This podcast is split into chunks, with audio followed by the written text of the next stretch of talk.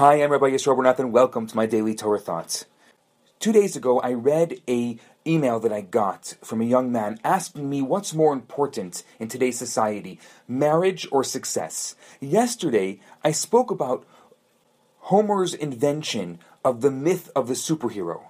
If you want to listen to those two, I suggest that you listen to those two before today, but if not, you can continue. Today I'm going to talk about the consequences of the creation of this new myth. You see, there were two great consequences to Homer's myth. Number one, war became glorified. War was everything that everyday life wasn't. It was exciting. There was drama. It was about you proving your masculinity by defeating your enemy in mortal combat. The second thing that Homer did was to make us feel utterly ordinary. His characters were extraordinary, and we were ordinary. The Homer view of mankind has prevailed until this very day. Let's take a look at hockey. Two combatants, they're not going to kill each other, but it's a game of competition. Who's the better team? And we're going to watch it for the next three or four months, cheering for our team and booing the other. PK Subban will hit a goal because he's better than someone else. We can wear his jersey. We can put his number on because he's better than me. You see, I'm pathetic. I'm a car mechanic. I can fix your muffler. But I know nothing, and I am a nothing. But if I wear his jersey with his name on my back, all of a sudden I became a somebody. The majority of husbands and wives go to the movies for date night. They have nothing to talk about because they're so ordinary. But Hollywood, well, Hollywood gives you some modern day Homer heroes.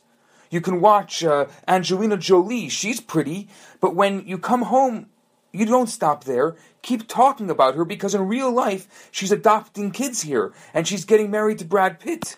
You see, two great heroes meet each other and now they're really special. I'm not going to talk about my marriage. I'm going to not talk about my kids. I'll talk about them the entire time, and I will live vicariously through them. You see, the two great consequences of Homer's poems remain with us till today. Number one, we still revel in glory in combat. We love it. That's why we love watching Trump and Cruz and Rubio. One day one is up, one day the other is up. They get make fun of each other.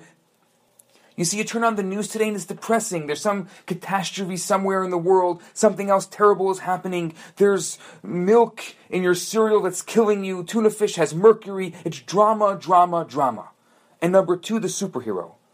And now you begin to see why Hollywood is so successful. Hollywood is the most influential media on earth. Just to give you one example, do you know who the most recognizable name of the 20th century is? Elvis Presley. The Japanese Prime Minister comes to the United States and has one request. He wants to go to Graceland. So President Bush took him there. Hollywood did one thing it tapped into the human need for a hero. And every movie has a hero. It's either Arnold Schwarzenegger trying to speak English or Sylvester Stallone trying to speak any language at all. Hollywood tapped into our desperation for larger than life heroes. And that's what Homer understood. And that's what made the Odyssey and Iliad so deeply influential. I'm going to continue this tomorrow, but for now, I'm Rabbi Yisroel Bernath. Have a fantastic day. Hi, Rabbi Bernath here. I have some great news for you. My popular four week course, Kabbalah for Everyone, is available right now for free for the next 50 people who download it. All you have to do is go to www.theloverabbi.com, scroll to the bottom of the page, and you're going to see the download button right there. In this course, I talk about the Kabbalistic secrets to relationships, to wealth, to happiness, and balance. This special offer has been dedicated in loving memory of Ellie Dorfman. I look forward to hearing from you and hope you enjoy the course. Now, on to today's episode.